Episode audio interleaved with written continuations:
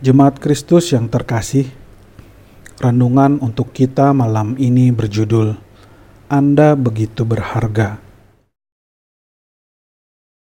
Dan bacaan kita diambil dari kitab Yesaya pasal 43 ayat pertama sampai dengan ayat ketujuh. Beginilah firman Tuhan. Tetapi sekarang, beginilah firman Tuhan yang menciptakan engkau, hai Yakub, yang membentuk engkau, hai Israel. Janganlah takut, sebab aku telah menebus engkau. Aku telah memanggil engkau dengan namamu. Engkau ini kepunyaanku. Apabila engkau menyeberang melalui air, aku akan menyertai engkau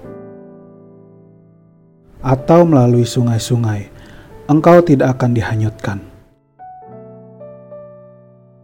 Apabila engkau berjalan melalui api, engkau tidak akan dihanguskan, dan nyala api tidak akan membakar engkau. Sebab akulah Tuhan Allahmu yang Maha Kudus, Allah Israel, Juru Selamatmu. Aku menebus engkau dengan Mesir, dan memberikan Ethiopia dan Sheba sebagai gantimu oleh karena engkau berharga di mataku dan mulia, dan aku ini mengasihi engkau, maka aku memberikan manusia sebagai gantimu, dan bangsa-bangsa sebagai ganti nyawamu. Janganlah takut, sebab aku ini menyertai engkau. Aku akan mendatangkan anak cucumu dari timur, dan aku akan menghimpun engkau dari barat. Aku akan berkata kepada utara, berikanlah, dan kepada selatan janganlah tahan-tahan. Bawalah anak-anakku laki-laki dari jauh, dan anak-anakku perempuan dari ujung-ujung bumi. Semua orang yang disebutkan dengan namaku yang kuciptakan untuk kemuliaanku, yang kubentuk, dan yang juga kujadikan.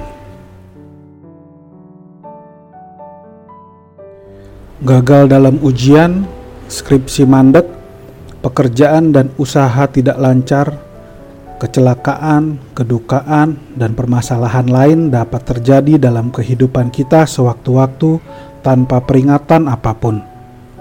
Segala pergumulan itu terkadang membuat kita berpikir kembali, apakah kita berharga di mata Allah, atau bisa saja kita bertanya, apakah benar kita adalah umat pilihan Allah sedang hidup kita sama sekali tak mencerminkan hal itu sedikit pun. Lalu situasi semacam ini akhirnya membuat kita mengeluh dan melampiaskan kemarahan kita kepada Allah dan beranggapan bahwa kita adalah manusia yang paling sial di dunia. Allah berfirman melalui perantaraan Yesaya bahwa ialah yang membuat bangsa Israel masuk di masa pembuangan yang sangat berat untuk dijalani. Tetapi, apakah Allah membiarkan bangsa ini menderita seterusnya? Tentu tidak. Allah berkata bahwa Ia mengasihi bangsa Israel dan berfirman akan memulihkan kembali bangsa Israel dari masa pembuangannya. Dan kita mengetahui bersama bahwa Allah memenuhi janjinya tersebut. Keadaan terpuruk berpotensi untuk membutakan mata iman kita, sehingga kita merasa bahwa tidak ada lagi pertolongan. Tetapi justru melalui firman-Nya yang kita baca saat ini, Allah ingin menyatakan bahwa kita begitu berharga di matanya. Kita tidak ditinggalkan maupun diabaikan justru Allah akan selalu berada di sisi kita. Tidak hanya menjadi sobat karib yang setia, namun juga menjadi bapa yang tahu setiap kebutuhan anak-anaknya. Kita begitu berharga di hadapan Allah, sehingga Ia mengaruniakan anaknya yang tunggal bagi kita semua. Oleh karena itu, mari terus bersandar kepadanya Demikianlah renungan malam ini.